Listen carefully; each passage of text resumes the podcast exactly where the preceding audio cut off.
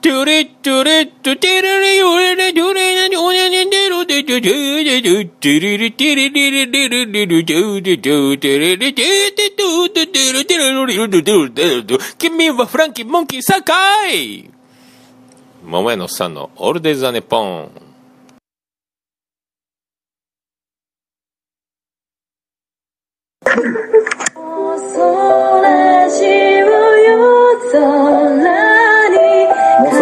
想ラジオのモッチーですあやです。きえです。妄想ラジオも絶賛応援中の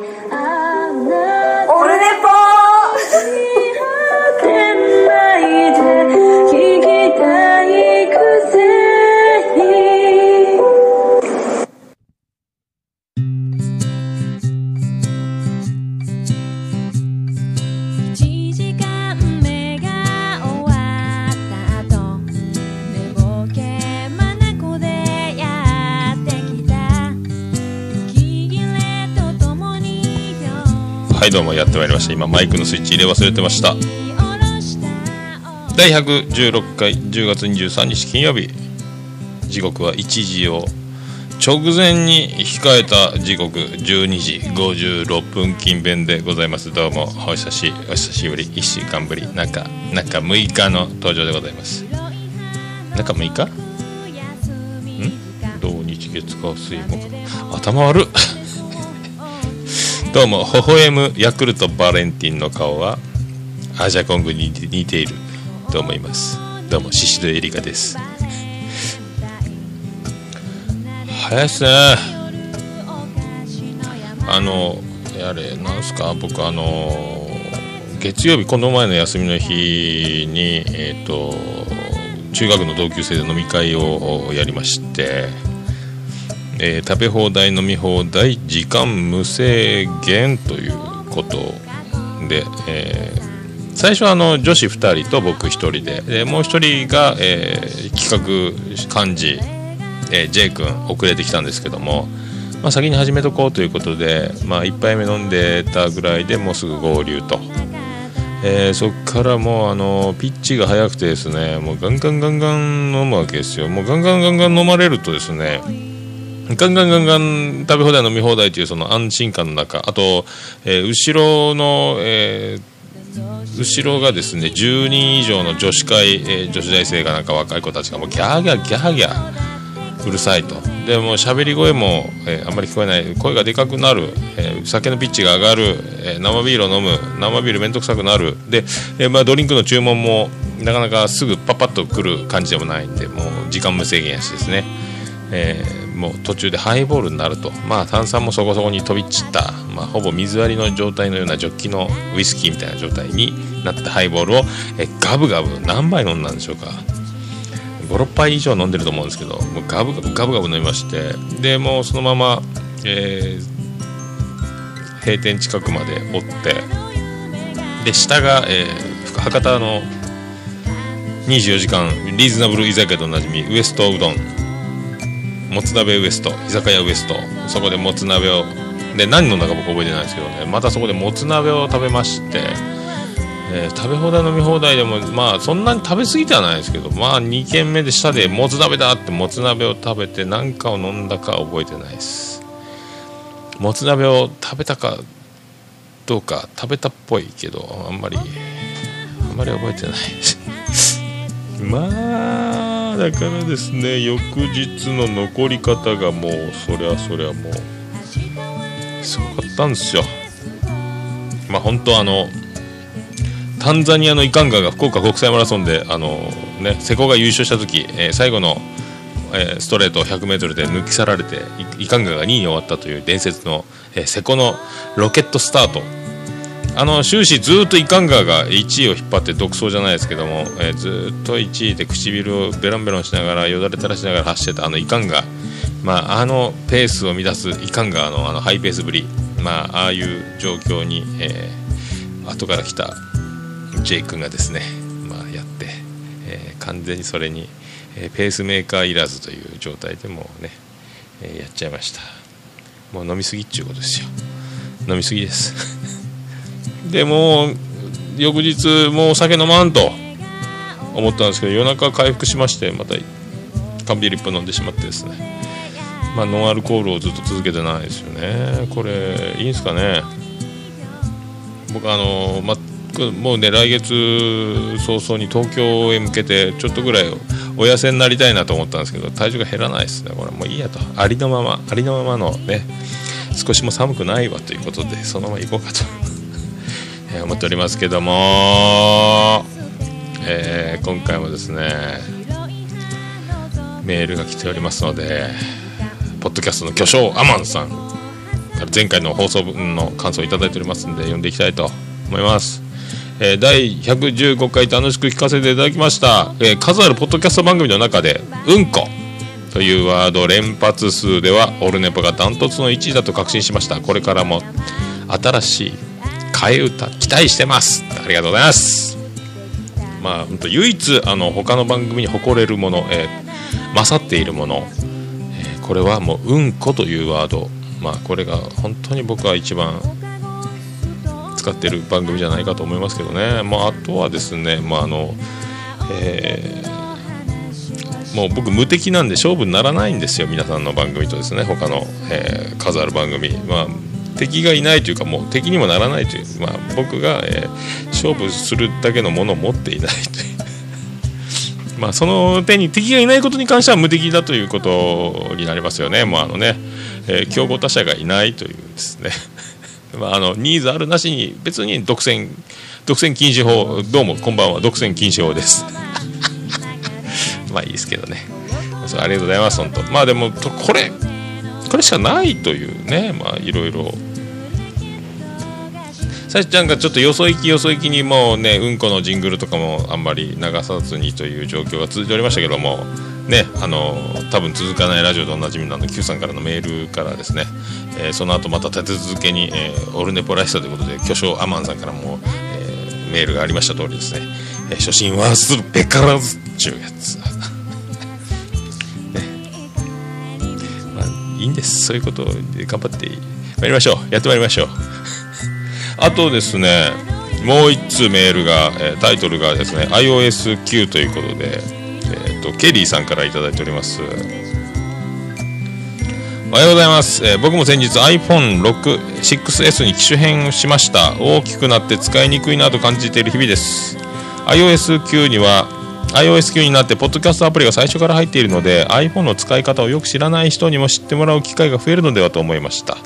えーポッドキャストアプリはバージョンアップしたら使いにくくなりましたね、えー前の方が見やすかったなと思います。ランキングの方ですがバージョンアップしてから以前よりも良い位置にランクインしてもらえるようになりました。えー、未だランキングの仕組みはよく分かりませんがいい加減な作りの番組にでもよく評価してもらえるのでまあいいやと思ってます。ではそろそろ仕事先に行か行なくてはなら行かなくてはならないのでまたメールしますわ。今メールしますね。行ってきますということで。いってらっしゃい。ということで。ありがとうございますケリーさん。まあケリーさんはねあの言わずと知れたあのおもれきという主に歴史のことをパッと、えー話すポッドキャストのあのケリーさんでございましてですね。まああの総合ランキングでもものすごく上ですよ。ねあのまあ、私のようなものにメールを送るというのはですねまあ本当あの遠山の金さんがねあの街に紛れ込むようなもんですよ、ね、町人のふりをして。ね。そんな感じです。あと本当水戸黄門がね旅のじいさんのようなふりをしておいて実は水戸黄門であるというあの状態に近いなとは思いますけどね。いや、ほんとランクイン、もっといい位置にランクインしてもらえるようになりましたという、あの素晴らしい。あの、我がオルネポですね、趣味カテゴリーが統合されまして、えー一切ランクインされなくなりまして、今もう県外をずっと、えー県外をずっとさまっておりますと。はい。まあ、そんなとこですよ。そんなとこですか。まあ、ちょうど、まあ、ちょうどいいですか。またね、そんな、えーもう今日ドラフト、ありましてねあの我が旧国、えー旧国大附属、えー山本武蔵君なんとびっくり d n a の、えー、と育成枠2位の指名これはもしかしたらもしかしたら断って大学とか社会人に進むかもしれないですよね。でまあでもそこでがっかり自分の評価ががっかりだというところだけで評自分の判断をするのかもしくはもうちょっと素材を良くして契約金がいい状態で入ろうと思うのか。あとはその育成 DNA で育成をするのと他の球団で育成をするの自分の将来どっちがいいのかという、まあ、天秤なのか、まあ、DNA の若手が、まあ、育つ、えー確率。まあでもホークスとかに行けばもっと人数をして競争厳しいですから、まあ、どっちがいいのか。まあ僕の生き方によるともう流れに乗って育成になってそこから、え支配下登録されて、えほら見たことかと。ほら見たことかという風になっていこうっていう作戦持ちますけどね。まあ本当ねプロ野球選手の、まあ、寿命というかあの山本昌みたいなあの50歳っていうのはもうまあいない。大体もう20代で辞めていくとかあといろんなねあのえっと、世の中を知らないまんまあのスポンサーの、まあ、谷町的な、ね、おじさんたちに、えーついて世の中を覚えていくわけですけどもねもう野球少年が社会に出て、えー銀座のクラブに行ったりとかいろんなうまいもの食べさせてもらったりとかこう社会を覚えていくそのスポンサーたちの中でどんどんどんどんあの、えーよからぬ方向に行ってあちゃっとなる場合もなきにしもあらずですけども大体野球道まあ、野村監督もそうですけども、あの大家さんも言ってましたね、大家ベースボールアカデミー、横縄の方でやってる子どもたち、まず礼儀から、え人とはみたいな教育から始めるそうですよ。はあ、プロ野球選手もそういうね、まあ、本当あの、まず人としてみたいな、もう本当、恥ずかしい話でございますけどね、私もね、あの、えキュッと、キュッと肛門を締めてですね、漏れない男になっていきたいと、もう次第でございますけど。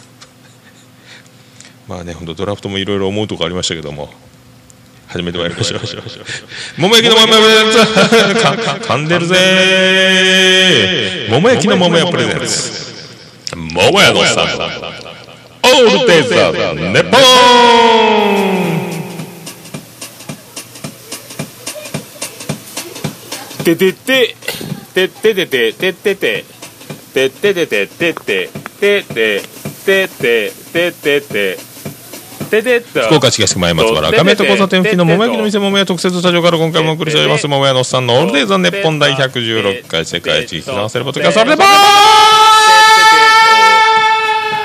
ととたて暇私はどうも仕事をくださいですこの大人に翼を広げ飛んでフィファフェホーフィファファてとってとってありがとうございましたとっていやもう10月も23日ああと1週間ちょいで、えー11月1日がやってくるということは私は久々に海外へと九州の外へという意味でございますけども。えー近づいてまいりました。ね、でこの前岡村さんの昨日「オールナイトニッポン」であのボイストレーナーという体であのロバート秋山さん出てましたけどなんか途中で僕寝ちゃいましたですね寝落ちして、えーソファーで寝てしまって朝になって布団に戻って寝坊して収録時間が思った以上に遅れてしまいましたというめでたしめでたし。ちょっと鼻水がこれ危ないぞ。これ一番僕が気にしてたあの、えー11月1日東京乗り込む前のベストコンディションというところでちょっと油断してしまいましたね。ここからここから盛り返していきましょう。ここから盛り返していきましょうね。本当ね。まあそういうことでございますので第116回始めてまいります。よろしくお願いいたします。ジャルも。スタイルも年齢も距離も超えて音楽とつながりだけがそこにある。バーチャルミュージックフェス音ガメフェス2015リンク。音亀フェスはライブのようでライブでない。ネット空間を使ったバーチャルな音楽フェス。フリーダムなステージでありリスナーにはフリーな音楽イベントです。今年の参加アーティストは春アニマルキャスター。ズボーカリスト笹山中村ピアノ DY メガネ D Q フロムさん川上ピアノマダンゆみゆみパラダイ烈風スデストロイヤーあやこん隠密 T 豊かうまうま以上の参加アーティストで今年もやります。配信記念生放送。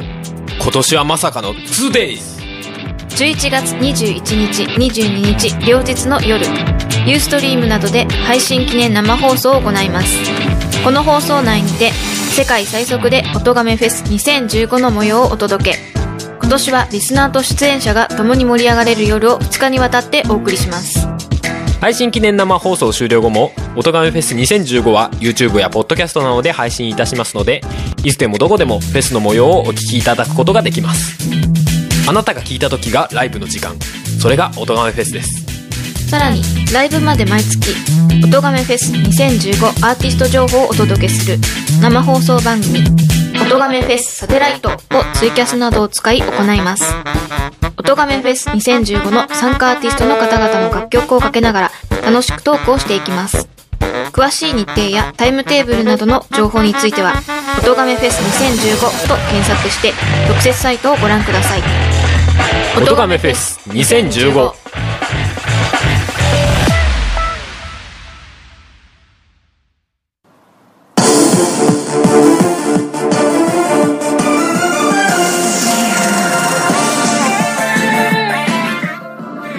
桃屋のおっさんのオールデ・ザ・ネポンでは皆様からのお便りを心よりお待ちしております。メールのアドレスは、桃屋のおっさん、アットマーク、オルネポットコム、桃屋のおっさん、アットマーク、オルネポットコム、ホームページのメールフォームからでも簡単に送れます。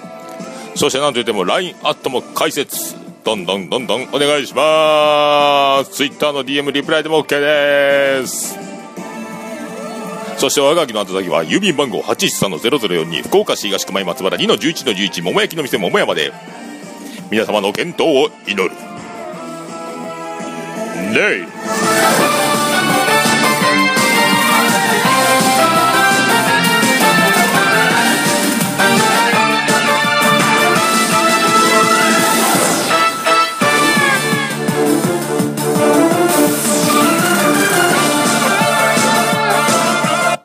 うんこミサイル。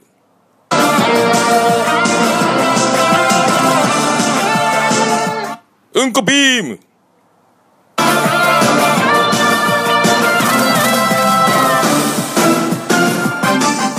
全部乗せフラッシュ。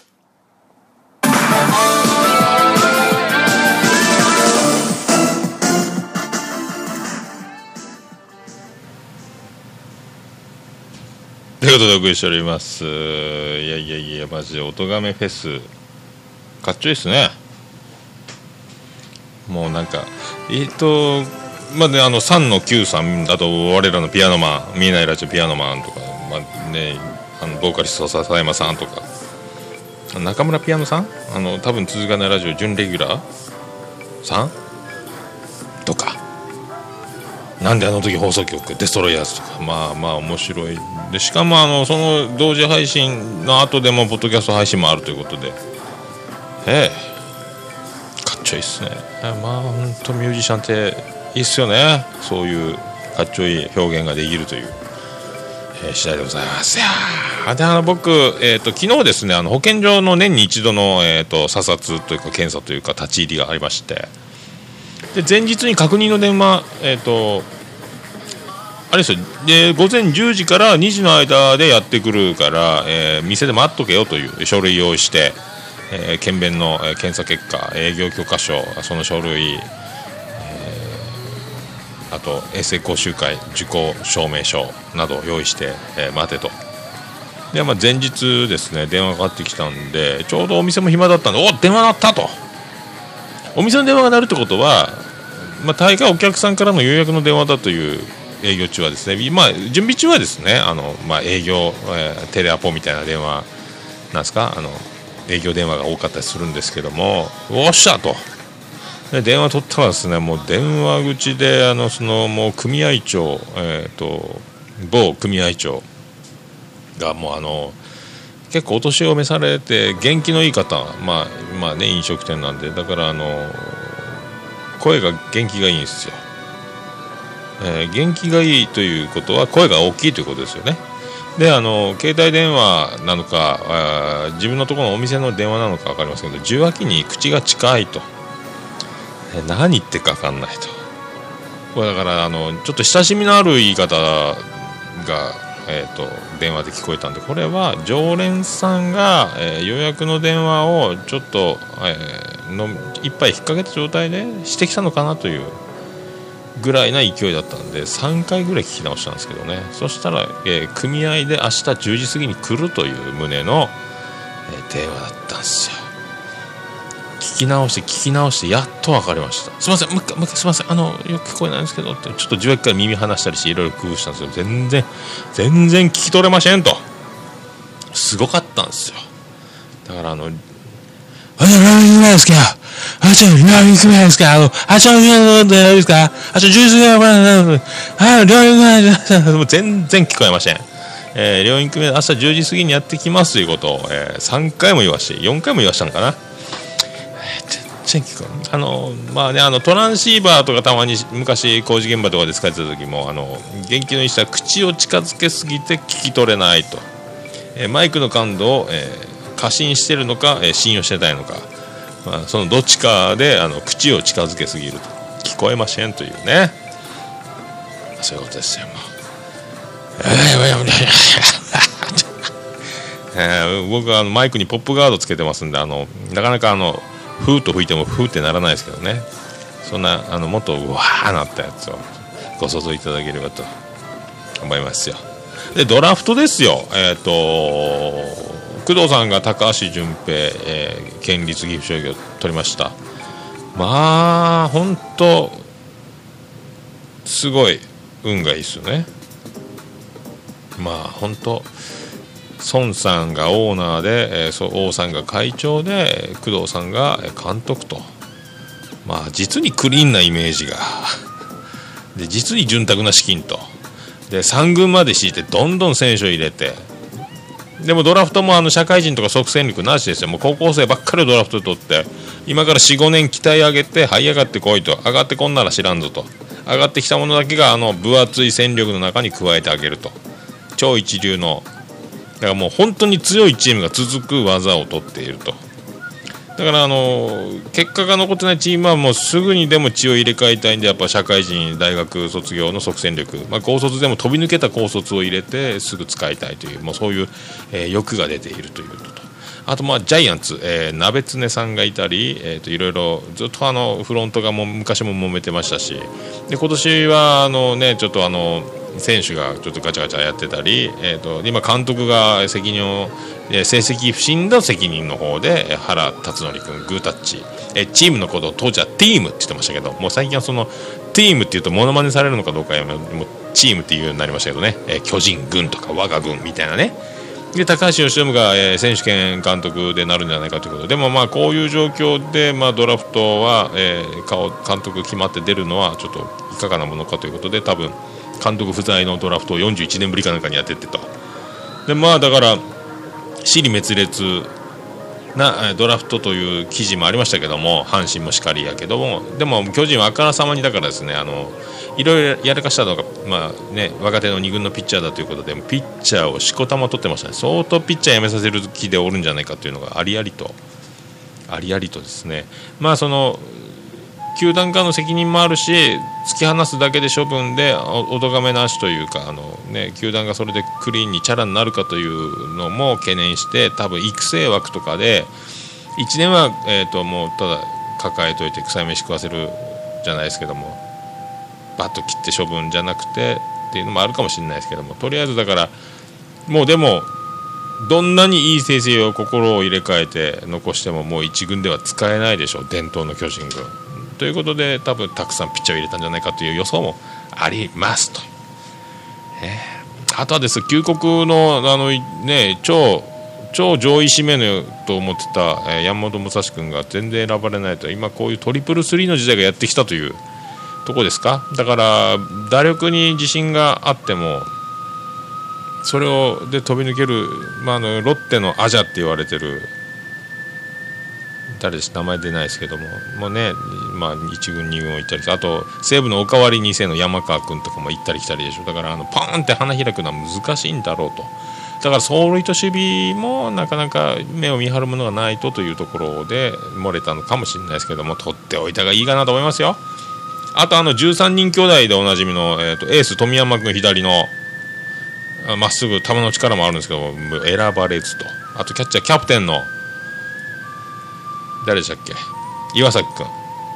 呼ばれずと。はあ旧国は監督がプロ元スカウトでプロ野球選手でいろいろパイプがあるのかと思いきや旧国全然。去年のだから清水と、え古澤がパンパンってドラフトをね取られたのに日本ハムにふ清水。ホークスに古澤と。うまいこといかんもんですね。いやでもびっくりしましたよ。でオコエ君がえっ、と仙台育英の誰でしたっけ？平沢君でしたっけ？平沢大河でしたっけ？あのすごいバッターを、えー抽選で外してオコエを1位で通ると。するとあの梨田監督がお声をかけさせていただきますとやっちゃいましたね。梨田監督そんなお声にお声をかけさせるとかいうのはそれはなしだはいも GM 星野千一ですからね。はいもうけしからんって言われる千一、まあ、星野千一といえばですねまあ千一つながりの話なんですけども、えーうちの長男ブライアン。えー、一昨日友達とですね、えー、と運動場で、えー手を両手で手をつないで2人で輪になってくるくるくるくるくるくるくる回ってキャッキャキャッキャ喜んで遊んでたと運動場で。でくるくるくるくるくるくるくるくる回って最後遠心力が最大ねマックスになった時に手が離れまして意図的な話なんだけど手が離れてしまいまして長男ブライアン尻餅をつきました運動場で。という情報が入っておりました。で、保健室その時とちょうど保健室に先生がその時は不在の日だったと。でまた、えーまあ、様子を見て痛い痛い言いながらも、えー、と次の日は体育が授業見学という感じで昨日学校に行ってもう一回痛いやっぱり痛いと保健室に行きましたら保健室の先生がこれは病院で見てもらった方がいいぞ。これでええ見てなかったんですか？病院連れてってないんですか？みたいなちょっとしたプチ騒ぎになったかな？のかわかんないですけども。で昨日病院に行きまして、えー詳しく CT で見なければはっきりわからないという前提のレントゲンで見た段階の、えー先生の見解が、えー仙骨骨折と。いやこの曲がり方はちょっと折れてるんじゃないですか。詳しく見ないと分かんないけども大体折れてるんじゃないかなという、まあ、見解。まあ見にくいらしいです通常のレントゲンではですね。仙骨って何やと？え？星野千一は知ってるよ。どっちかといえば僕仙道信子派でした。ね。えーでおなじみの仙骨ですけど。なんか背骨と、えー骨盤の、えーひっついてる交差点みたいな場所の骨っぽい。どうもググってみたらそんなとこ折れるんかと。尾骨の先というかすごい尻餅のつき方。まあ長男ブライアンは骨がよう折れるんすよ僕はですね自分で車を、えー、と人んちのブロック塀に、えーまあ、今事故ですけどもちょっとあのねあのもう我を忘れた状態でアクセルを踏んで気がついたら、えー太ももの骨が3つに割れてて、えー100日間、え入院を余儀なくされ社会復帰に半年以上かかったという思い出の、え事故を起こした時だけが初骨折ですもんね。車にフロントガラスドーンいってハンドルシートベルトしてないで当時20年以上前ね。ハンドルに右の太ももが引っかかって、えー頭がフロントガラスに行った時に残ってた右足がハンドルでバキッとだるま落としのように割れたのが、えー最大の骨折にして最初で最後、えークソ痛かったですけどね、えー長男ブライはドッジボールの突き指で骨折。でこの仙骨骨折と。あとこの前は、えー、と人体、えー断裂と。なんかいろいろやってるんですよ。なんやろ弱いな骨が。俺に似て骨太なのに違うのは、まあ、若干野菜が苦手。でも食べろと言ったら食べる。この野郎貴様この野郎食べろこの野郎。って言ったら食べる。僕が夜、えー見てないうちにどういう食べ方をしてるのかわかんない。まあでも好き嫌いなく食べてるっぽいですけども。ちょっとまあ僕はでもねザリガニを小学校終わった帰ってきたらザリガニを釣りながら、えーばあちゃんが長崎の島でお土産焚き火で送ってきたいりこを餌にザリガニを釣りつつそのいりこを餌に食べつつで朝から1日大体牛乳は1リットル近く飲んでたりご飯は3杯食べてたり、えーもう6年生の時点でね1 7 0センチ、えー長男ブライアンはまだ1 5 0センチいくかいかんかぐらいと。同じ年頃で親と俺の当時と全然違うという、まあ、がたいも違うけども。どうでしょう？まあ、そこで仙骨骨折ということで、えー毎年やっとるわ。ええまた本当仙道信子、僕好きでしたよ。ね。あの、中学校の時。皆さん、仙道信子で。尾形直人の奥さんですかね。いやねよろしくお願いします。まあ、そういうとこですか。ああ、ちょ、30分。30分経ちましたよ、皆さん。順調ですね。いつも目標はですね、60分。60分なんですけども。ね。まあ、そういうところでございまして。そんなとこでございまして。そんな曲を、そんな曲を、行きましょうか。どこ行きましたっけ？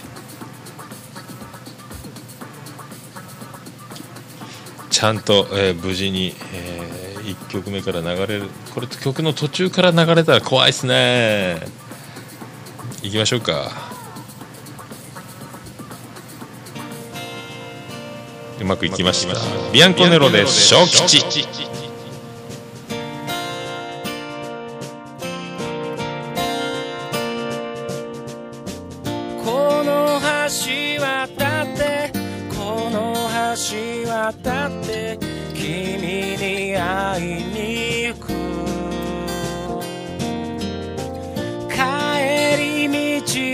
ちょっと寄り道したくて川辺に腰を下ろす。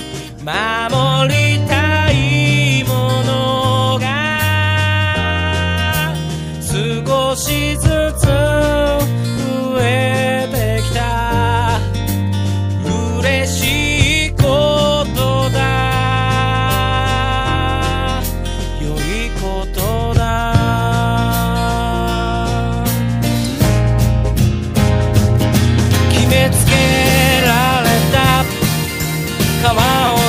横目にして僕らは少しわがままに暮らす今日の街も何せ窮屈で僕の心をかき乱してるの極端に見上げることが減ったこの空の何も遜色ない。日々は健在してますがただただ。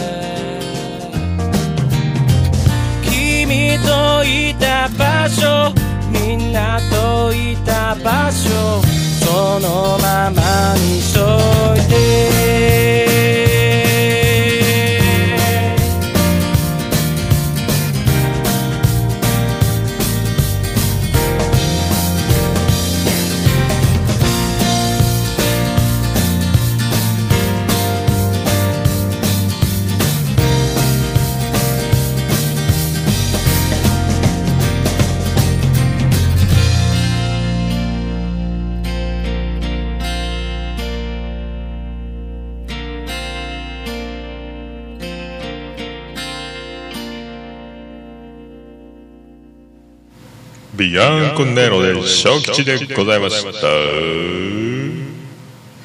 いうんこを空へぶちまけてた。思いうんこを空へ弾けとんだ思いうんこを便器へ外してた。思いうんこが床にも落ちてきた。ああ桃屋のさんの「オールデザ・ネポン」はいということでお送りしております。まだエコーがついております。安定の安定のジングルお送りしました。え？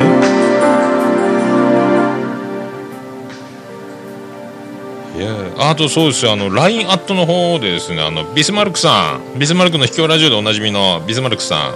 Surfers Radio Show のレギュラーでもございます。ビスマルクさんからで前回の感想ですかね。一言。LINE アットに入っておりましたんで。読んどきます。僕の車洗車担当僕なんですよというか僕しかないんです。僕しかいないんですけどっていう笑いました。といういただきました。ありがとうございます。はい。洗車は僕しかやらないと。誰も笑ってくれない。でもなんかね車だけは本当ね車潔癖じゃないですけども車が綺麗じゃないとなんかもう危険な気持ちになるんですよね。本当ね。だから車に僕ゴミ箱置かない派です。ゴミが残らない。前必ず持ち帰るという。ね。必ずすぐ捨てるという状況でございます。よろしくお願いします。まあ、あとですね、まあ、この月曜日あの白銀型に前回も話しましたけど、ね、あの博多レジェンド明太ロック世代にはもうねたまんないと言われてるショットガンってバンドでもおなじみのそこであの我らおつみさんがですねドラマーで、えー白井兄弟とバンドを組んで「でしょうな」というバンドそれとあの博多、えー新生伝統オールディーズバンドパーシーズ。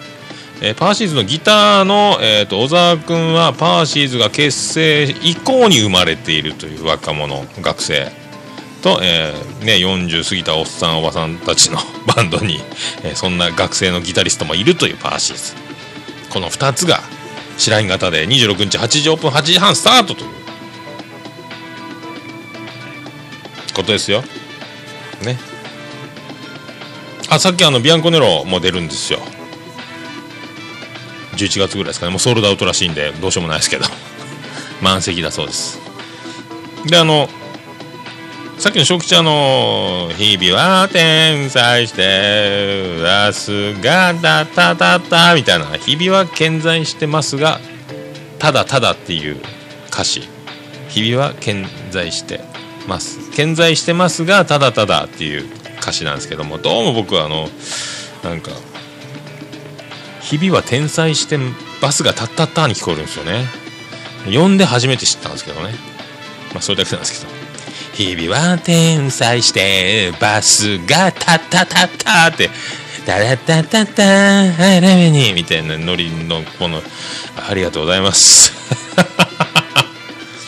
ありがとうございます。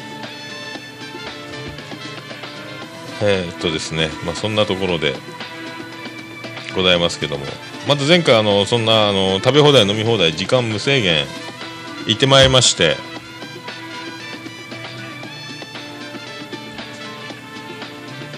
えー、とまたマヤさんのサロンのところ行ってまいりましたちょっとトークしましたんで、えー、うーんマヤさんとトークのコーナー VTR スタート。撮っております。撮っております。どうも、はい。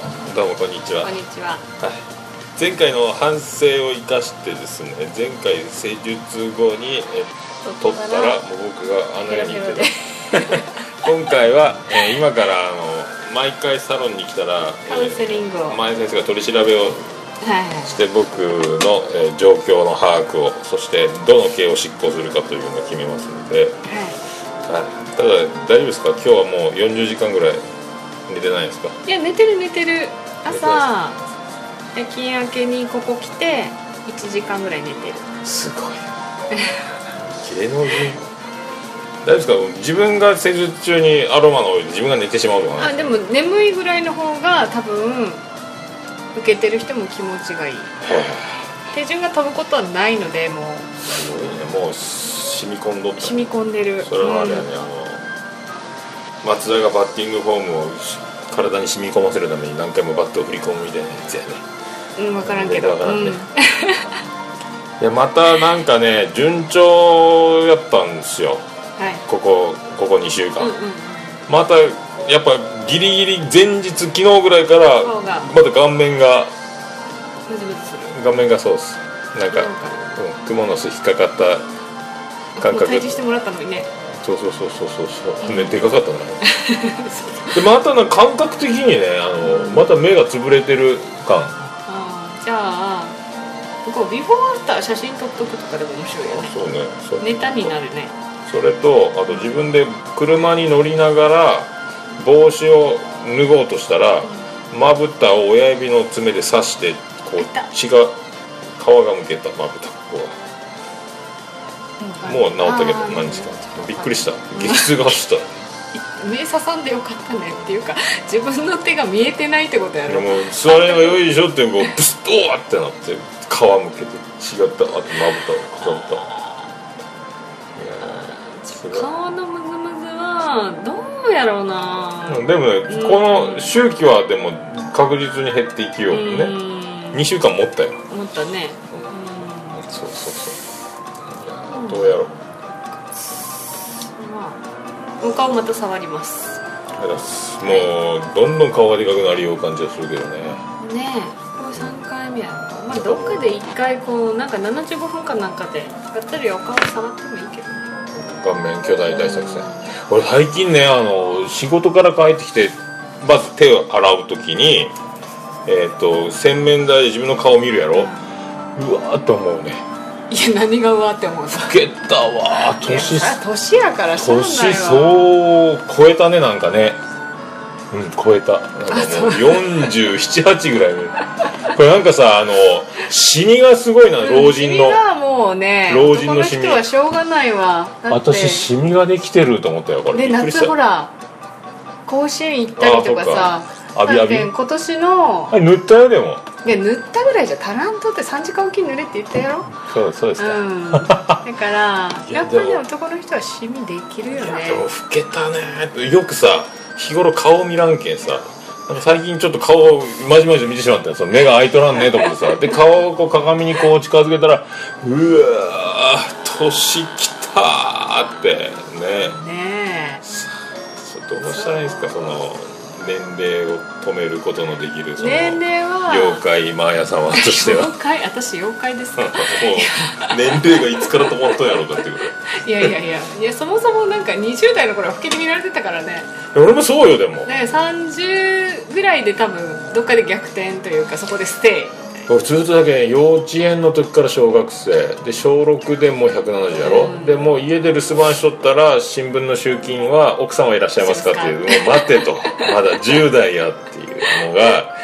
でついにでまあまあ見た目よりは実年齢の方がね、追い越されとっていうか若く見えるねっていうのは一時期あったけどまたなんかこれね。イおっさん来たね。おっさん。まあ名前が桃屋のおっさんっていう名義にもも桃屋の兄さんに変えるか今更？もうダメか。もうダメか。でもそうそう今日そうですよ。iPhone ちゃんと見ました？これ。バンパーがつきましたよ、はいはい。見ました見ました。素敵でしょこれ。ついに。枠だけなの？枠。枠とこのねリンク昔はとうるさいねこれ。ねこれいいよこれ最高よ。そう。でまた今日またあの得意の旅行代理店に行ってまいりまして。何何？えもう申し込みはしてたんでしょそうそう今度はね12月の28で大阪に、まあ、人気番組があるんよ正しいように見えるって。その人たちが茨城なんよ。そうそうポッドキャストの。もう56年やるよその会が飲み会を地元近辺大阪在住の人たちだけでオフ会的茨城、茨城。岡村隆史の出身。茨城西高校、で茨城？茨城？木は県。県。義が大それで今横大手にな一番安いとこはどこですか？ちょっと新大阪で4万、で南梅田に行ったら3万5千。であ阿波阿波のか。阿波なんかもっと遠いとこに行くと40分ぐらいはかけて移動離れると、えー3万1いやそ千れ多分移動がめんどくさいから電車3つぐらいで梅田が一番いいと思います。けど500円ぐらいよ片道茨城までその、うん。あもうじゃあそこでっつったけどあとはまだちょっと新幹線が年末でそう高いからね。そうそうそれで1ヶ月前から抑えにかかってで時間が合うか合わんか仕事綱渡りやけん。でもねあとねあれなんですよ年末年始休まず営業が決まりつつ。私も休まず営業。まあまあもうもう1日は病院の日勤が入っとるけん間違いなく働いてますね。マジっすか。あのねこの前ねあの禁煙先生のうん。記事で「寝ないかん」って「寝な死ぬ」って言う書いてあったよ。え？えっ、と？無煙やろ？タバコとかを吸わないのと,、えっと少なくする。小食、あとお酒も少なめ、とあと多節。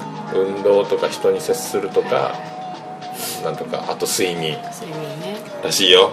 だって眠れんもんしょうがなくない？普通に寝ても4時間ちょいぐらいしか寝てない。死ぬよ。いや死んでいいもん。全国の皆さんの 衝衝撃の衝撃の死にます発言出ましたよえーだってもうもうよくない？もうなんか満喫した。ちょっと待ってくださいよ。あでも私も1月東京行くからそこまでは来てこうかな。まあでもまあ目先のねまだ死ねないがやってくるやろまだ死ねないほどじゃないけど、まあ、チケット取ったから。まあねでもね今回のちょっと,、えー、と正月年末年始をやるという大義名分で28日の月曜日を年末で休んでしまうかというえ日帰りすんの？じゃあなんか一ホテル泊そうそう。出てたねでそうなると、えー今年はもうあの甲子園あと妄想ラジオツアーで1回行ってで今度また東京に行こうとして2泊して。3回？でまた大阪。ちょっとこれはね避難が。まだ言うてない。いやちらっと言ったけど、いやそれはどうやろう。まああと金額聞いてみてねって言ってこのけ激安3万円が出たけん。さあここからですよ。まあそういったのを含めたですね今日はあの治療を。そうなんかね多分そういうのがストレスになってるんだよね。その楽しいことをあこう後ろめたい感じでやるのがあストレスなのかなとかって。なんかほらイベントのあたりからでしょ？おかしくなったねおかしくなってる。じゃあいかんやん。いやだからその後ろめたいと思ってるからストレスなんであって。うん何が悪いんだバカ野郎。かそうそうそう何が悪いんだというのもどうかとは思うけど だからそこをあまり後ろめたいと思わないように。繊細なこの血液型と性格が出てるんですかね。が繊細やか分からんけど、僕あの B 型に憧れてるんですよね失礼なね。そういう言い方が繊細じゃないみたいな 言い方ダメやって何が悪いんだってこういなおとっていうかさこれ俺はこれが好きなんだよみたいなそう感じそうそう。論破するよね。そうそうそう。何が悪いと。ね私はあのこっち行くんですけど何か問題あれでもあるんですからみたいなね。自分で歩けますけどみたいな。羨ましい限りでございます。ね。前田大先生のその生き様が。はい B 型でございます。B はいいよねなんかほんとうちのあのあれ母親ビリジアン群青緑の63年 B 型なんで B 型。うん、まあでもあれは嫌だと思うけどね。どういうこと？何やねんあんたっていうのあるけどいや B 型にもいろいろあるんやなと。いやそう血液型にくくんなよってたった4つじゃんそうそうそうそう。俺もね O 型とは思えんことが多々ある自分で。O 型はねでもねあのチクチク言うよね。なんか A 型はまあまだ、えーなんか納得いくけどはい。O 型のチクチクは納得いかん。チクチク？なんかさなんだろう。私私も別に血液論者じゃないんだけどあれか。生き方なんだろうな。ししぶといしつこいんかなつこいというか。なんやろうね。なんやろうね。どうしたらいいですかね。うん。私嫌いじゃないけどどうなん映やろ画うな。にうるさいけどね。なんやろうね。忘れればいいの？あーでもあるな。このね心配性と遅すぎた反省を繰り返すやろ。で今度は今度こそはってなるわけよね、でこうなってくるとあの時はこうだったから今度はこうみたいなそのなんかねルールが増えていってね、うん。自分でもなんかこうそれやそれそれ。そうそうそう。そんな気がします。だから多分反省反省が向いてないのに反省をしようとするし計画立てるのも向いてないのに立てようとする。あ向いてない大体。そうそう。それが多分ストレスなんだろうな。生き方は全てねその流れに乗乗る乗っていくだけやけど自分であの方向とか先を見るのがまあ苦手っちゃ苦手、ねまあ好きじゃないっちゃ好きじゃないね参りましたのそういうのをこう立てようとするからかなってこう見てるとまあねでもまあでもなんかそういう感じやけどまあ今タイミングがいいっていうかよう休みの日のねお出かけ事が増えてきてそうね。うん。またそれもねまあ貧縮の一つではあるかもしれないけどそれはそれででもまあ楽しいきとよう。ん。でもねこうもう休みのために家にいないというこのこのこれがほらこれもこれやね。そうそうそうそう。後ろめたファイヤー。後ろめたさがあるんかなと。後ろめた症候群。うんなんかこの辺からだよね。やっぱり8月の17日ぐらいから本当に旅行に行って楽しかったけどなんとなく後ろめたいと。でこの辺がピークでしょ？ここほら申し込み行ったあたりじゃない？ね本当に OK もらって旅行代理店に申し込みに行きましたぐらいのこの間なるほど。ぐらいがたらもう顔がって言い始めた。顔が、そうそう顔が蜘蛛の巣かかったみたいな状態が続いてがこの辺だもんね恐ろしいな、うん。だから後ろめたさがストレス。なるほど。な気がします。まあだからといって性格なので。ねこれもうねこうもう自分を愛するしかないもんね。うん。そうそうそうそう いやでもねちょっとねあの心配性だというのを自分で気づいてあのアンケートを答えてねそっからそれを今度気にしすぎおじさんになってき気にてしすぎるでそれを気にするがあんまりなんかもっとなんかねわけのわからんことになっとるね。もうちょっとやねこれ慣れてくるっちゃね。そうね。なんか一つは理解をするってそうね。自分は心配性なんだからしょうがないと。素敵やん。そうそうそう。で私は悪いことではないと思う。それだけね一番うんこの替え歌を思いついた時が一番嬉しいよね最高の気持ちになるねなんかね。ああすっきりするわと思うよ。はい。はい。もうね小学校の時からやけんね多分。ねそうね。多分これなんやな。うーん多分これなんや。きっとこれだと思う。ね上手にストレス解消をすればいいけどそれがストレス解消なのかが私は分からん。知らないね。うん。だから割り切ったらいいんじゃないの？ね。でまあ後ろめたくていいさ、ねそれ後ろめたいよ大し大ね自分だけ遊んで。何が悪いんだバカ野郎ってことだね。うんうんうんそうね。違うか。ちょっと違う気はするけど。なんどんな？息子たちとか連れてってついでに大阪であでもホテルに2人置いとくわけかね、そうだな飲みに行けんもんね。そうそうそう。そうね。いやでもいいとよ。これこれでいいはずなんよ。ただなんとなくやけん。まあまあねまあね。まあ、またこれ東京行けばまたまた新たな刺激で帰ってくるやろう。そうそうそう帰ってくるとナッテンションが高いんだよね多分ね。うん。さあ張り切っていきましょう。張り切っていきましょう。はい。まあねあの多分ね連続してあのシルバーウィークのうん。時、休みを取ってないのと忙しいのと全部重なってで顔がなんかおかしくなってそんなんやないとそんなんやない、もうでも今だいぶだけサイクル的に戻ってきたよね。うんだちょから、ね、ちょうど重なってたけどね甲子園はある漫談はある料理は用意するでここぐーっとね激務があって。でギューッとなったの。ギューッと緊張。そうそう。で体重がガッと増えて夜お腹いっぱい分になって、ちょっと今またね筋元にいつものペースに戻しつつ、でも今日食べるんやろ？そうで怖くて昨日はもう夜お酒を飲まず、えーご飯も食べず。まあ今日今日もまだそう食べてない。バナナ1本。夜中に、えー、と店の片付けの時におにぎりのご飯がちょっとだけ残ってるそれをおにぎりで食べてそう。で夜中の3時過ぎに寝たけど1時界隈にバナナを1本食べてで牛乳を2杯から飲んで、うん、いい感じやろ、ビビっとうけ ビビりが出たやろ。やっぱりこのままじゃ寝ると怖いみたいな。お酒飲むは飲むのままいいけど。うん。そんなところでございますよ。ね。あまあちょっと。新しい心配性のご提案をしていかない関係ねこれから。そうね。全国の皆さんへ。心配性のご提案ね。そうそう。こういう生き方いかがですかってう。ん。そう15分経ちましたよ、はい。じゃあ顔のムズムズ今日もちょっと触っときましょうかね。今日はせマヤさんの、え2日ぶりの睡眠が間近に迫ると。はい。すごいね。なでもね昨日夜勤入る前が休みやったけんすごいねでも。夕方2時間ぐらい寝てるとよいつでも27時間テレビとか中継出れるね。出れる出れる、ね、信じられんのか俺ご飯食べたら眠くなるしね。いいことやんね。15分ぐらい寝てから営業の準備とかね。あでも15分で済むならいいや。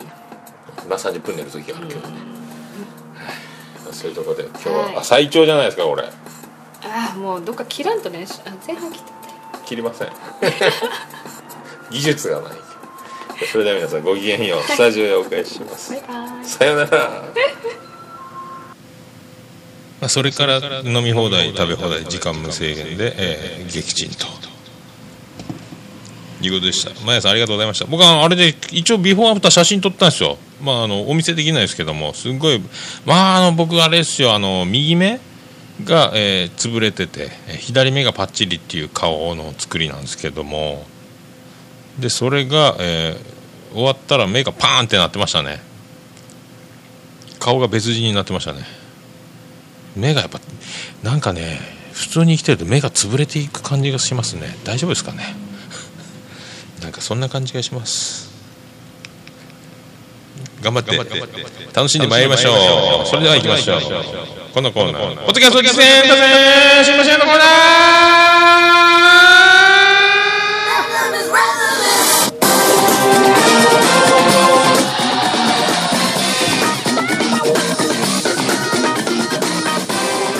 はい、ということでこのコーナーはポッドキャスト出会いの広場っちゅうその名の通りポッドキャスト僕の趣味であります。ポッドキャストあれ聞きました？これ聞きましたを発表しつつ皆様からのお便りもお待ちしつつ番組やってる方はこんな番組やってますけどもという実践多戦知りません。いただきたいというコーナーでございます。それであの早速ですがこちらにでもですねポッドキャスト界の巨匠アマンさんからですねメールをいただいておりまして、えータイトルがですねタイトルが映ってないですね。なんかえルール違反っていうタイトルだったんですけども、えー今回はありました。あ、ルール違反って、えー藤本さん、ご推薦の小座の耳汚し、早速聞いたところ大変ツボにはまりまして、ルール違反かもしれませんが、小座の耳汚しを私からも重複で推薦いたし、推薦したいですということで。ええということで、えー、小座の耳汚しという番組はですね、ポッドキャスト界の秋元康こと、えー藤本さん、そして、ポッドキャスト界の巨匠アマンさん、えーこの2人が、えー推薦という、とんでもないやっぱり人気番組に、えー人気番組がさらに人気番組になると、えージェット燃料にえージェット燃料を加えるような。ね。でもすごい地球を1秒間に何周もするぐらいのスピードに乗ってこれもうとんでもなくとんでもないことになってきましたね。小座の耳越しね。僕も聞いたんですけどね。声が渋いっすね。やっぱあのなんですかあのコンドゥシさんのえー、コジャーガル改めコンドゥシのポッドキャストみたいな。名前変わりましたよね。イースターイースター島イースター島ってやつ。え？ちょっと開かないわからなかったイースター島バイイースターポッドキャスト。ね。あと女子慣れを聞いて小座の耳汚しを聞くと本当にあの沖縄に行った気がしますよね。なんかそんなジャーニーな気分になりますよね。で内容もですねえっ、とこの前小座の耳越し聞いたんですけども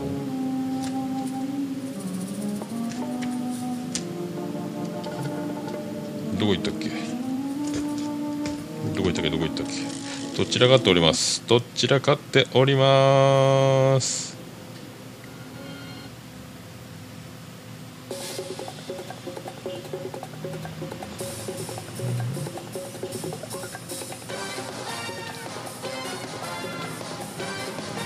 どこ行ったっけな。なんか宇宙のなんかななんしたっけ？なんかあのユタユタがおるとかおらんとかなんかあのうつ病みたいなパニック障害とかなった時のその医学的な見方ではなくてっていう話だったですよね。そういうあの神様のなんか神がかったことが起こったみたいなことだったんですよね。でえーっと見失いました。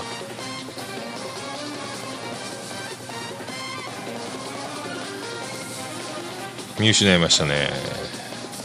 なんかそういうそういうのをねでもいろいろその見解なんか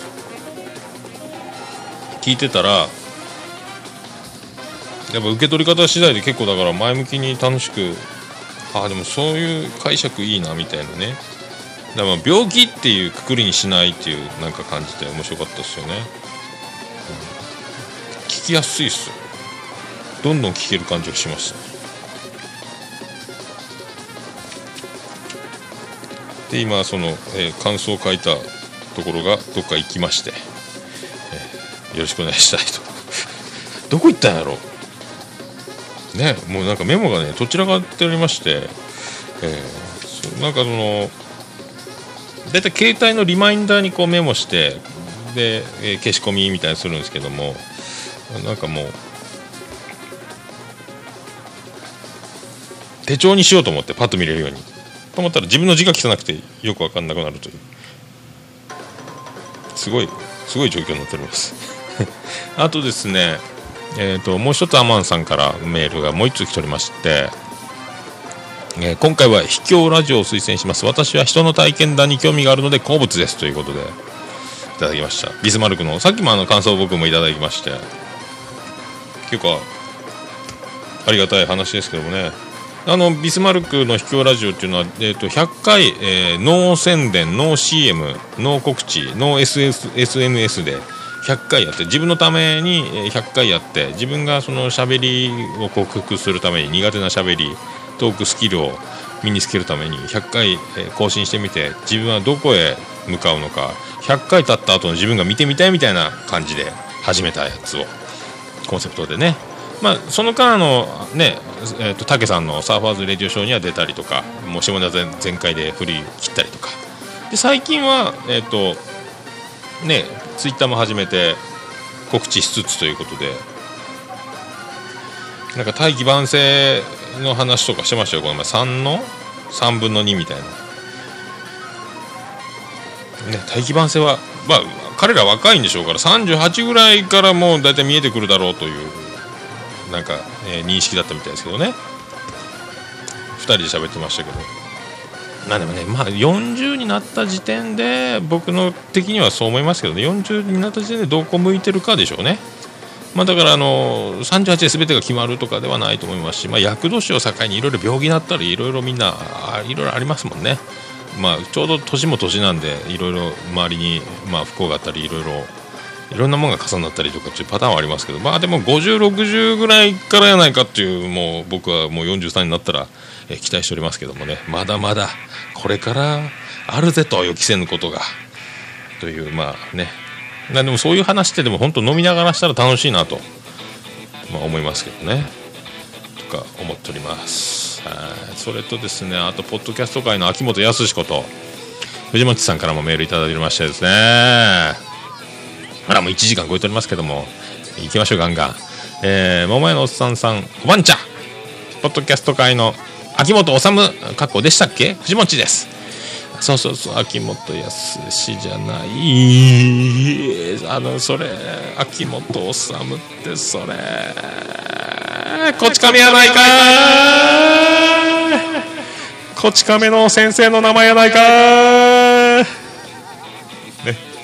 えーもうこうなるとですねもう秋元康関連次はもうあの「私の鷹の」えー秋シリーズでいきますかね。まあいいですけどえっ、と、ね、読んでみましょうかね。それで、えー、と、それでは早速行ってみましょう。もっちの今週のおすすめポッドキャストのコーナーかっこコラコラと、あら、もうね、もっち先生、藤もっち大先生、藤もっちさん、えーちょっと、コーナー、コラコラと自分で言いつつですね。でもいいんじゃないですか？ねえ。藤本さんのポッドキャスト発表コーナー。さあやってまいりました、えーポッドキャスト界の総合エグゼクティブプロデューサー藤本さんの、えーもう1万以上の番組の中からおすすめを毎週紹介していただいております藤本さんの、えーおすすめ今週のおすすめポッドキャストのコーナーやってまいりました。で続き読んでいきましょう まずはオーバードーズチャンネルを紹介させていただきます。この番組は前ジャンボ宝くじと月刊ダメダメ団を看板番組として構成されていて、メンバーはボンラジオ2をはじめ、結構ネットラジオ界では、えー顔の広い前島さん、通称前ちゃん。名前の通り大柄なポカロ P。ボーカロイドで作曲するアーティスト、かっこの、ジャンボさん。えー気が向いた時に登場する、えーかっこ笑い、鈴木2003です。特に前ジャンボ宝くじ内の前ジャンボ兄さんのお歌のコーナー、ちょっと字が見えなくて、老眼、老眼か？えはジャンボさんのギターテクニックが素晴らしく即興で曲を作るジャンボさんとその曲に合わせて歌詞を作る前島さんのコンビネーションは一丁の価値ありです。もちろん番組中に流れる BGM はほとんどジャンボさんの楽曲です。癖のない耳にスッと入ってくるナチュラルな楽曲なのでよかったら CD で聴いてほしいですねと。おー CD があるんですね、えー続いて紹介するポッドキャストはマギかっこマギーのアルファベット MAGGGIE G が3つあるのボイスメモです、えーこの番組のパーソナリティマギさんとトラ兄さんはいわゆる音楽ユニットかっこボーカリストと作曲者という関係だそうですが同期でも講師ともに深く関係しているように聞かせてません。かっこ笑い。あら。つながっちゃってるんですかねえー、つながってるんですかねこの2人は。体の一部分がつながっちゃったんですかね。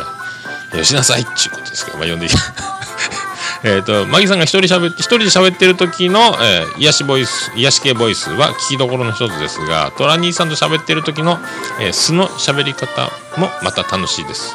また旅先の情景を言葉だけで伝える話術に長けていてラジオなのに脳裏に今の状況やその土地の様子をが浮かんでくるような気になります。お二人は、えー、おのおのでトラニーの気候天候、えっとあとマギのポッドキャスト、えー、二重鍵括弧、えー花の色は移りにけりな悪義にというポッドキャストもされていますのでお時間があればぜひ合わせてどうぞ。という感じで今週はこの辺で、えードイツバイエルン州に本社を置くスポーツ用品メーカー元井アディダス。ありがとうございます。シャウエッセンでございます。ありがとうございます。ありがとうございました。いやいやいやいや藤本さんのこのコーナーが毎週続くことを祈るばっかりですね。ということで BGM も変えてみましたけど。あオーバードーズチャンネルの前ちゃん前島さんってあのサーファーズラジオショーレジオショ出てましたよね。ビール大好きの方ですよね。あそっかそっかそっか。ボンラジオの前ちゃんって言われてる方とやっと僕も一致しましたこれで、えーテント線が松尾松本清張です。つながりましたね。テント線がつながりましたよ僕も。なるほどね。でマギーさん。マギーさんといえばあのねモデルの今タレントとして活躍のマギーさん僕大好きですけどもあのボディオイルを毎晩十何種類も塗ってパックを欠かさないという美に対する、えー向上心に長けているマギーさんと同じマギーさんなんでマギーさんか。可愛いんでしょうね。で、えートラニーさんとただならぬ関係ということで。でこれ全部あのその個人でやってる番組も全てリンク今回記事に貼りましたんで皆さんよかったら聞いてみてください。ええ藤本さんありがとうございました。えーと今週もっちの今週のおすすめポッドキャストのコーナーでございました。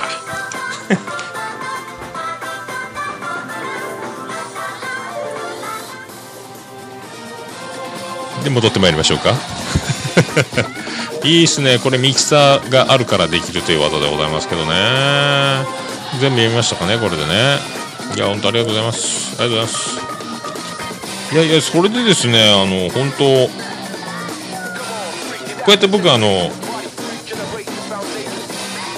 毎週好きで喋ってるじゃないですか。あのポッドキャスト聞いたあれ聞いたこれ聞いたって。って言ってたらですねその聞いてる番組の方もこのコーナーを聞いていただいてるというかオルネポ聞いていただいてるということになりましてこれがまた予期せぬ展開を見ましてですね、えーこっちが聞いたと言ってたことによって、えーなんかあの宣伝逆宣伝というか、えー聞いてる側の番組の方からもオルネポの話が出るというこのありがたいこの何と言うんですかこれ。これなんですか？輪廻ですか？これ。輪廻の日記ですかね？これ。これすごいですね本当いやーびっくりしました。ありがとうございます。であの本当あのあれですよ。多分続かないラジオのオープニングでも喋っていただいたりとか、えーこれもドヤ声ラジオでも、えーほぼ、えーオルネポにのことをいじる回を1個設けていただいてですねありがたい限りだと。びっくりしますね。こううとうとっとうとうとっとこう聞いてたら目が急に覚めるっちゅうね。まあ本当お便り読まれた時の喜びに近いものがありますけどねびっくりしますね。本当ありがとうございます本当。まあそんな感じのあのだ多分続かないラジオの方はですねビアンコネロの曲あとバディ言わなくちゃ大絶賛いただきましてありがとうございます本当ね。ビアンコネロ東京で活躍活動中なんで本当対バンする機会があったらですね。いや本当僕宝くじは当たったらですねまああのビル買いたいんですよ。でも常設のスタジオ毎回今特設スタジオ今日もツイッターでさっきあげましたけども毎回セッティングして録音してるんで時間がねもうもう2時過ぎてますけど今。時間が経つばかりなんで常設スイッチオンですぐスタートできるようなスタジオ欲しいのと。あとこうやってあのもうみんなゆかりのある方々がいっぱいこうどんどんどんどん広がってきてありがたい話なんでですね。でミュージシャンの方もねこうお世話になるというかいろいろつながってまいりましてこれだから本当宝くじさえ当たればですよ。もうみんなもう宿泊費から全部一式負担してですね本当あの福岡ツアーですかやってみたいですよね。CB ライブハウス CB おつみさんのところに本当あの3 9さんヒール3とあとバディトミーさんのバディとピアンコネロあとおつみさんのバンドも全部でフェス的なライブをできれば最高ですよね。打ち上げ会場から資格所から全部オルネポが負担しますという。あとはもう東名福ツアーみたいなのもいいですよね。東京でもやって。で名古屋にあの多分なんであの時放送局の徳松さんたちがお店をポッドキャスト収録トークライブカフェみたいなのをやるとかそんなのと一緒にトークもコントもラジオ収録も兼ねつつ音楽も一緒にやるライブ。東京も福岡もツアーで回るとか。ねもう全部あのオルネポが負担して。ね。ケータリングも負担して。宝くじ当たれば何千1000万ぐらいで足りるんですかね。やってみたいですよねそういうのね。あとはそういうミュージシャンたちだけでですねあのコンピレーションアルバムとかあのオルネポレーベルを作りましてレコーディングをして、えー CD を作ってとかねやってみたいですよね。宝くじお願いします。いやでも本当そういうね。そうであの多分続かないラジオ中村ピアノさんでしたっけ？が準レギュラーでなんか面白いそうな方ですよね。声が可愛いし。ちょっとビジュアルが分かりにくくてよく分かりませんけども。でもなんかコメントにキレがあるというか面白いんでしょうね。中村ピアノさんですよ。すごいですよね。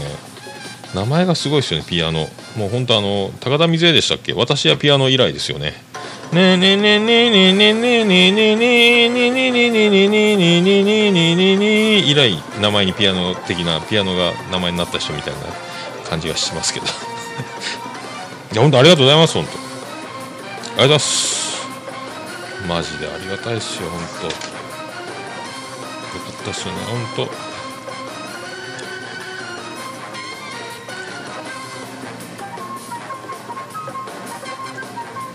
まあ、あとはそういうとこですかね、あと、まあ、最近また袋とじラジオっていうのを聞きまして、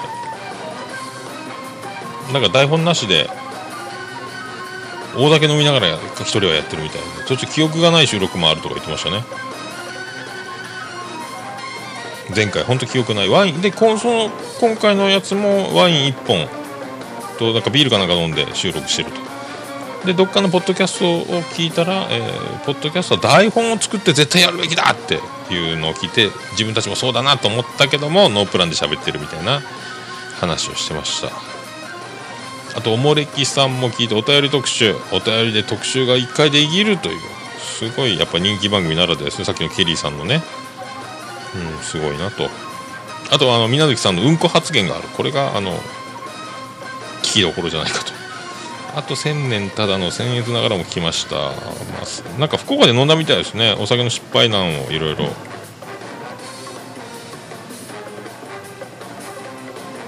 なんか言うとりましたよ。なんかね店の前で今ねおばちゃんたちが立ち話をしててですね。すっごい店の前にいるんですけど。まあいいか。店のドアの真ん前に一段上がってきてドアの真ん前で日陰になるからですかね。店の前に立ち話を中で収録行われてますよ。あとまあ本当安定に面白いんですけども安定に音が小さいと。でも千年さんと多田さん多田さんがですねこれぐらいの声の張り方じゃからえっとこれぐらいの声の張り方になる場面が何回かあってですね。ボリューム満金にしてやっと聞こえる時があるんでこれで次の番組にランダムでポッドキャスト聞いて切り替わると音がドーンって、まあ、なるっちゅうことですよ。でも面白いんですよ。聞こえないのも含めてまあ面白いんですけど。あとまあ野木らひラジオ237回の最強伝説も聞きましたけど戦国とか幕末で誰が一番強いのかみたいな。宮本武蔵じゃないかとか。高杉晋作じゃないかとかいろいろ言いながら最後なんか北斗の拳が話になって誰が強いかなんかの話になってで終わり方が壮絶なラストっていうかうん。な感じだったですね。うん。あとそう多分続かないでそう。汁のなんか女の子が汁ティーバッグみたいな。汁汁みたいな話を女の子の前で楽しく下ネタっぽい振り幅行きながら最後ジャスラックの著作権の話に変わったりとかまあ不思議な回やったです。あとあの黒キャスト聞きました。娘が、えーとまあ、中学受験も控えて頑張ってる中最後の、えー、と体育会組体操みたいな熱い話やったですけどもね失敗するな頑張れみたいなもうちょっと涙ぐんでるぐらいな勢いでそういうこう父親としての熱い思いを娘に対する思いを愛のある感じ熱い男だなと、思いましたけどね。だからあの組体操の倒立がうまくいかないとかだからピラミッドであの失敗しないでくれとかね成功してくれみたいなとかまあねけ。ってなんか成功した時にカメラお父さんたちのカメラ舞台の中でこう動画とか撮りながら、えー一人で大きい声で「やったやった!」みたいなガッツポーズ出したみたいな話をしてましたけどね。本当ね僕とは真反対だと。ね。すごい熱いお父親だなと思いました。僕は本当はあの自分の子供は、え子供の人生俺の人生じゃないっていう、まあ、感じなんで。で たまたまうちに生まれてきたしえうちを選んで生まれてきたんだろうと。ね。まあ、一応血はつながってますけども,、えーもう別々の人間でしょ？という、まあ、そんな感じ、まあね。まあ、現にさっきあの骨折したのにあの仙道信子が好きだとかそんなことばっかり言ってます。いや、ね。まあ、面白い面白い。ありがとうございます、まあ、それぞれです。そういう形、ね、でも本当ちょっと心洗われというかこう熱い男、えー子供への愛。なんかあったかい気持ちになるというかもう僕もそういう気持ち、うん、なんか勉強になるというか。いや本当みんなお父さんって本当はそうなんだろうって思います、はあ僕見習いたい。頑張ります。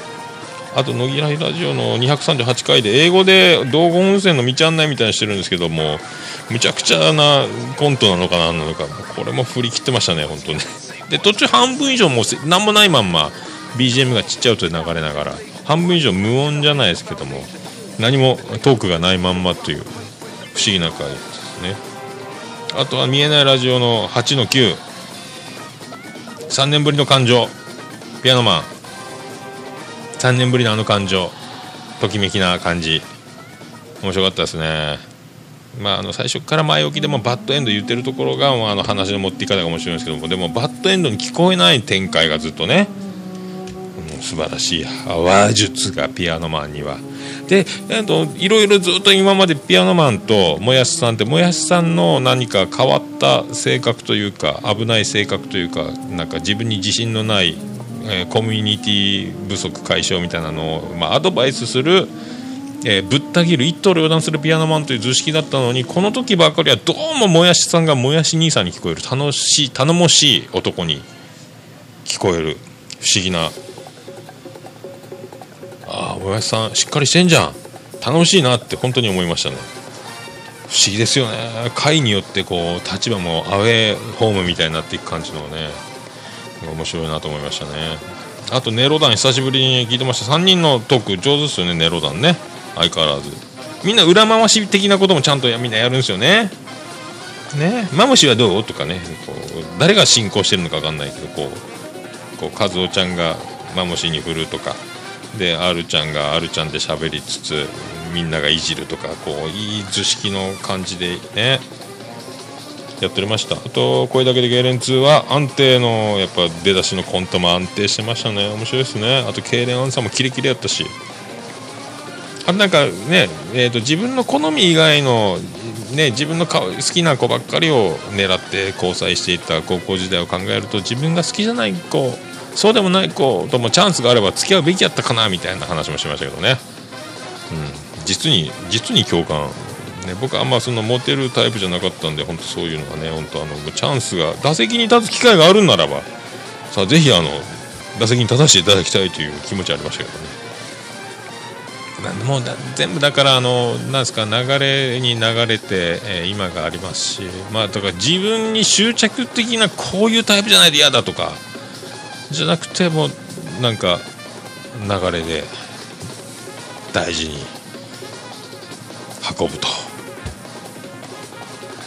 ねえ。まあどんどんどんどんでもどんどんどんどん可愛い子も綺麗な子も好きな子もどんどんどんどん現れるでしょうからキリがないんですよね。キリがないんですよ。いつそこに気づくのかというところですよね。はいだから若いうちの方がやっぱ結婚に勢いがあるのはそういうところじゃないですかね。うん。いろいろ考えないでいいですからね。とか思っております。あとな、聞きましたかな、音亀で徳松さんゲスト会は、まあね、春さんと音亀なんか探り探り、探り探りの絡み合いがなんか新鮮で面白かったっていうのがね、まあなんであの時リスナーのなんか徳松さんを知っているとなおさら面白いっていうあの探り探り感。こんな感じがありましたね。あとサンダーヘタレディオはえっ、となんかネヒさんの話題が出てましたね。なんか血だらけで財布なくす事件とか。なんかでもネヒさんってだから中近東ラジオですよね。有名。やっぱ中近東メンバーってその前しああ違う前島さん違うか。であのエニグマさんとか。だからみんなだからゆ藤本さんね秋元康ことやっぱり中近東ラジオのメンバーっていうのはもうすげえ有名人が多いんやなってちょっと思いましたね。うん。でカステルさんのメールが読まれてとったりとかね。サンダーヘッダーレイディオ。すごいなと思いましたね。でなんかあのその中でもうなんか若い女の子と下ネタ全開で話す番組「おっさんと私」みたいなのがあって途中でバレたかなんかで奥さんにバレたかなんかでもうホームページごと消滅したという伝説の番組があるっていう。エロエロ全開番組があったっていう話も出てましたね。うん。そうなんかっていうエララジオとかもあるとか言ってましたね。なんか面白かったですね。あとはガス抜けラジオもなんかあのーアンケート会かなんか面白かったです。あとなんか今ガス抜けラジオは定期的にガス抜けラジオガス抜けラジオって入るんですよね。すごいですね。なんかね権利的なやつですかね。かっこいいですねあれね。あとやっぱねザックさんと隊長の絡みなんですよ。隊長に、えー、無茶ぶり的ななんか振りをするんですけども隊長がナチュラルなノリツッコミをするんですよ。そのあのワードのキレというかセンスというかですね。で、えーノリツッコミをしてますよっていうノリツッコミじゃないノリツッコミなんですよ。これナチュラルな感じで一回飲み込んで否定に持っていくあの間がめっちゃ面白いですねやっぱね。あれはもうあのもう千倍特許じゃないかと。芸術的じゃないかなというぐらい面白いですねやっぱね。あの隊長のノリツッコミ、うん、あとはあのねドヤ声ラジオさん本当ありがとうございます本当ね。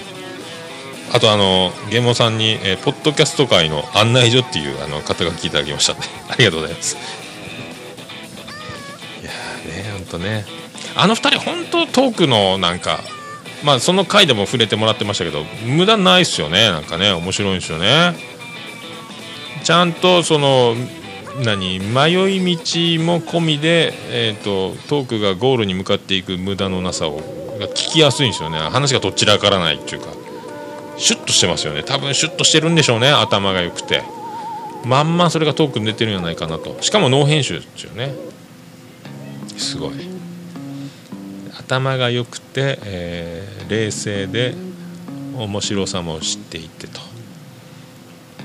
でも今まで一番面白かったのはあのゲームさんが、えー、と忠重さんに会った時の話の、えー、と増田さんの顔を見見たら正しげさんに見せてもらった回を正しいように見えるで話してたら増田さんが「出たよ!」っていうのを怒ってたという「出たよ!」って怒られなんか正しげさんが怒られてたよみたいなくだりででゲモさんもようちゃんの顔を見せたとちゃんとそこにちゃんと乗っかってようちゃんが「出たよ!」って返したあそこがもう伝説の、えー伝説の面白い、えー振りがしっかりしたコントのように聞こえたのがあのようちゃんの「出たよ」が一番僕今までのドヤ声ラジオ大賞じゃないかと思うんですけど。ありがとうございました。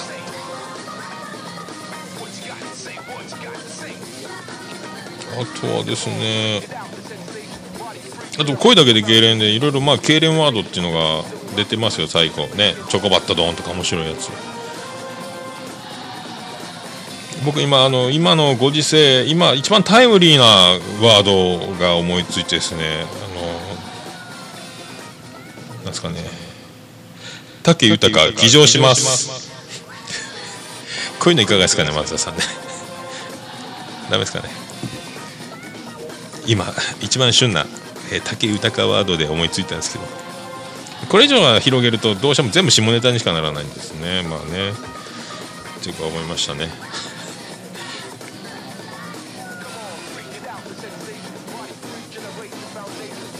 あとはまあ音亀に出てたピアノマンもねハルさんと探り合いやっぱみんな探り合いになるんですよねトークね最初ね。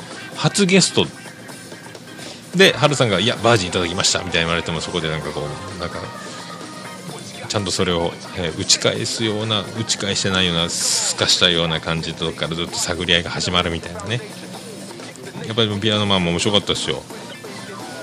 本当あのアンテナをビンビンに張り巡らせつつ探り合いしつつ拾い合って返し合うみたいな本当トークっぽいトークを初見でやっているって感じがものすごく新鮮で面白かったですね。はい、そんな音亀もね音亀フェスを待ち構えて面白かったですよ。あとそう黒キャストはそうですね。もう一個聞いたのはなんか YouTuber って言ってましたね娘の友達が。出たがり YouTuber うちの娘と大違いだなみたいな話だったと思いますけどね、えー。なんかねあの僕も子供の頃から自分の替え歌を録音して歌ってましたからね。あのベスト10を1曲録音してそれの途中に「うんこ」って入れたいワードのとこだけ僕の声を吹き込んで重ねて小柳ルミ子の「お久しぶりねお久しぶりね。あなたに会うなんての」えーあなたに」のところ「うんこ」に変えてお久しぶりね。うんこに会うなんてみたいにこうずっとそうやって一人で編集してたのを思い出しましたけど。あとジョイラジオ最後のところなんかまた聞き直したというか聞いたというかジョイラジオ聞きましたね。なんかあのポッドキャスト聞いた感想ブログ書いててそっちの方が自分のジョイラジよりもアクセス数が多いんだよみたいに言ってましたけどね。まあ、そんなコーナーを僕はポッドキャストでやっているというのはいかがでしょうか。あとあのライロジなんであの時放送局の人間人間病院テーマオーディションのやつ小夏さんの声が聞けましたね。小夏さんが審査員のなんかで出ててサバサバしてて面白かったですね。なんかボーカルオーディションしてたんですよね人間病院の。面白かった。なんか「We Are the World」みたいになったらいいんじゃないかと思ってたんですけども。そんな We Are the, We Are the World みたいに全員歌参加させたらと思ってたらそういう We Are the World って曲が候補に出てたりしてましたね。びっくりしました。あとなんか「頑張れ粉雪」って曲。メバエマンの。あれ面白いっすね。びっくりした。すげえ曲やと思いましたけどライロージの最後に流れてるんですかねあれ。面白いですよ。ぜひ聴いてみてください。あと妄想ラジオはかっくんともっちー先生。女性の見方みたいな話ね。あと女性の屁は OK かとかなんか。言ってましたけどね。難しいよねでもね。どこ見るかって。でもどこ見るんやろ。うん。でも全体から顔からなほど見た目でしかも判断できんすもんね、うん、実際。はい。もう見た目でもねなんまあ年取れば年取るとまあそうかもしれないけど見た目からにじみ出るもんっていうのはありますからね。ああもうね見た目が結構あの覚醒目つきの悪いやつはやっぱ悪いし目つきのいい人はいい人っていうのは目つき悪いのにいい人ってめったなことないですからね。なんかそういうふうに経験上思いますけども、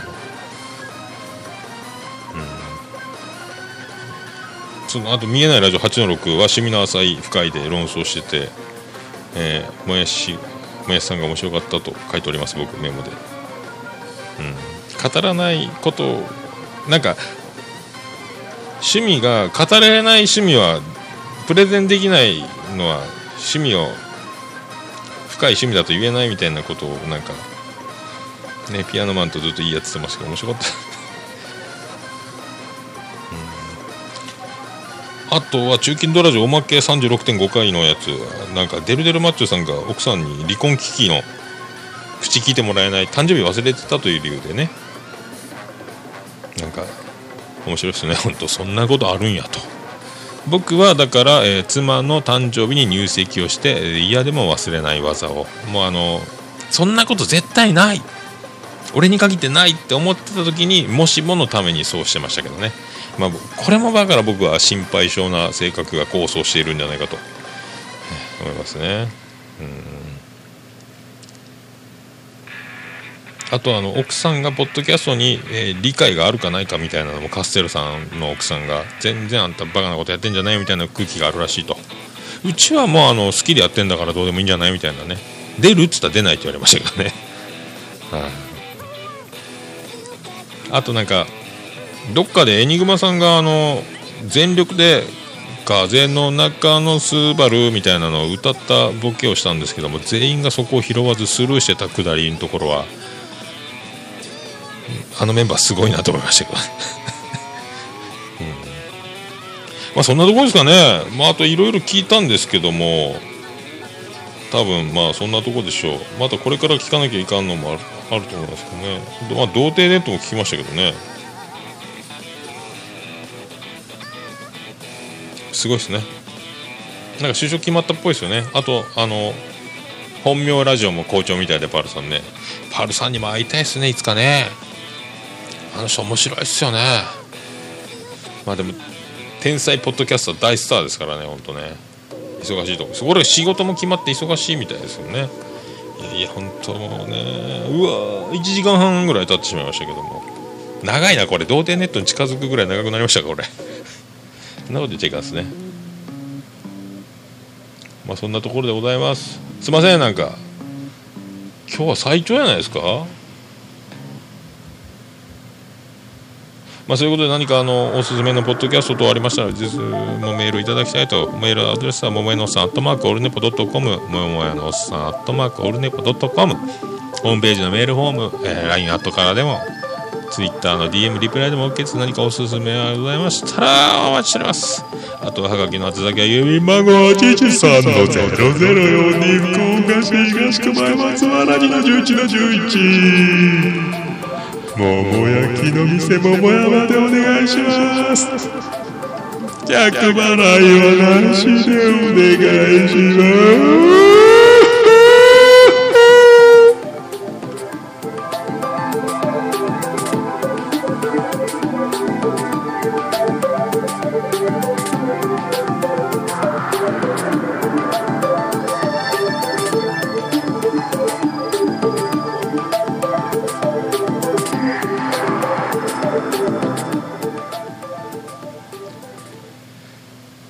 さあございました。エンディングです。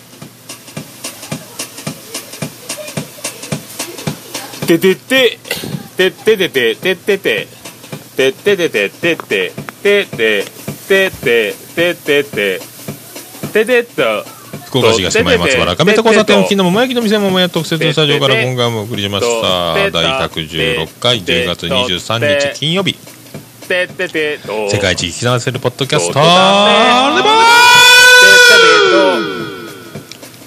微笑むバレンティンはアジャコングに似てるんじゃないかスペシャル、えーそんなことを言うても嘘がバレンティンスペシャルでお送りしましたぶち抜き8時間89分お送りしましたとってとってとで最長でございますよ。もう1時間40分超えますねこれね。ありがとうございました本当。こんなことあるんですねまあ明日から日本シリーズとこれスカパーであるんですかねないんだろうなでもフジテレビのスカパーではやってほしいなと思ってますけどねホークスのやつはないんやろうななんかこれこんなに長々やっててなんか言わないかんことを忘れてたりとかあるかもしれないですけどもうよくわかんないですけどねそんな感じであとあのそうそうそうあのサンの音亀フェスのサンの Q さんが出てた回の最後に流れてたあの歌めっちゃいいっすよねあの歌をあの歌を売ってこない売る方法ないですかねあれね。わかんない。まあそんな Q さんたちがおすすめしたお気に入り絶賛のバディ。俺のやっぱエンディングテーマでございます。バディで。言わなくちゃ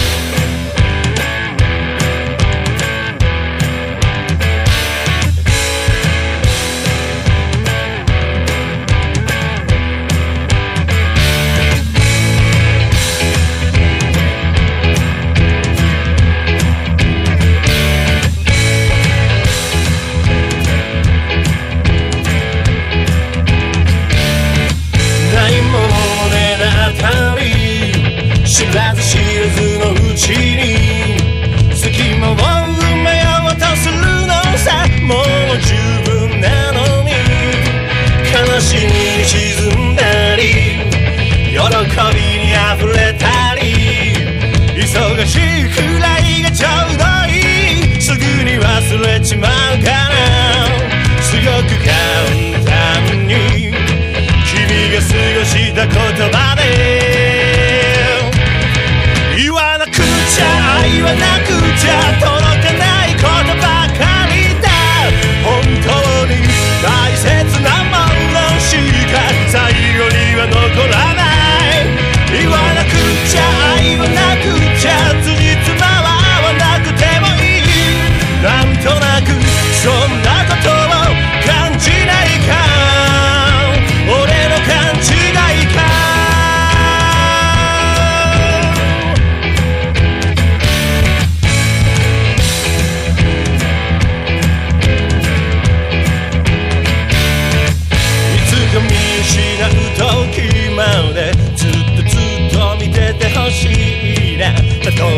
れて崩れても僕は君の忘れ物。言わなくちゃ言わなくちゃ届かないことばかりだ。本当に大切なものしか最後には残らない。言わなくちゃ言わなくちゃ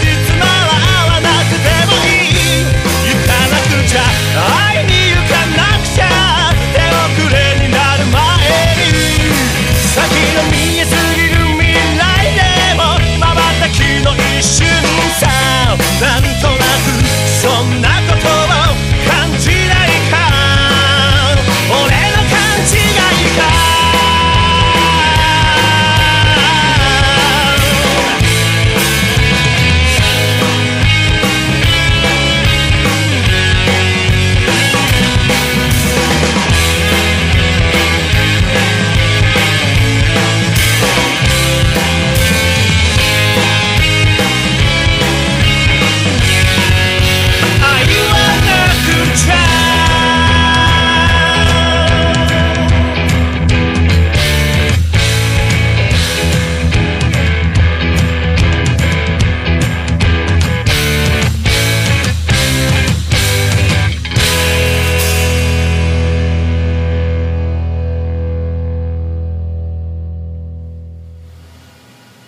それでは皆さんまた夢でお会いしましょう。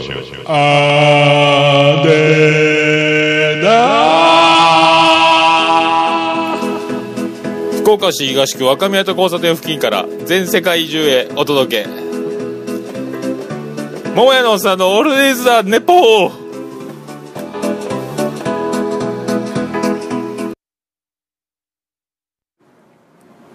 おるね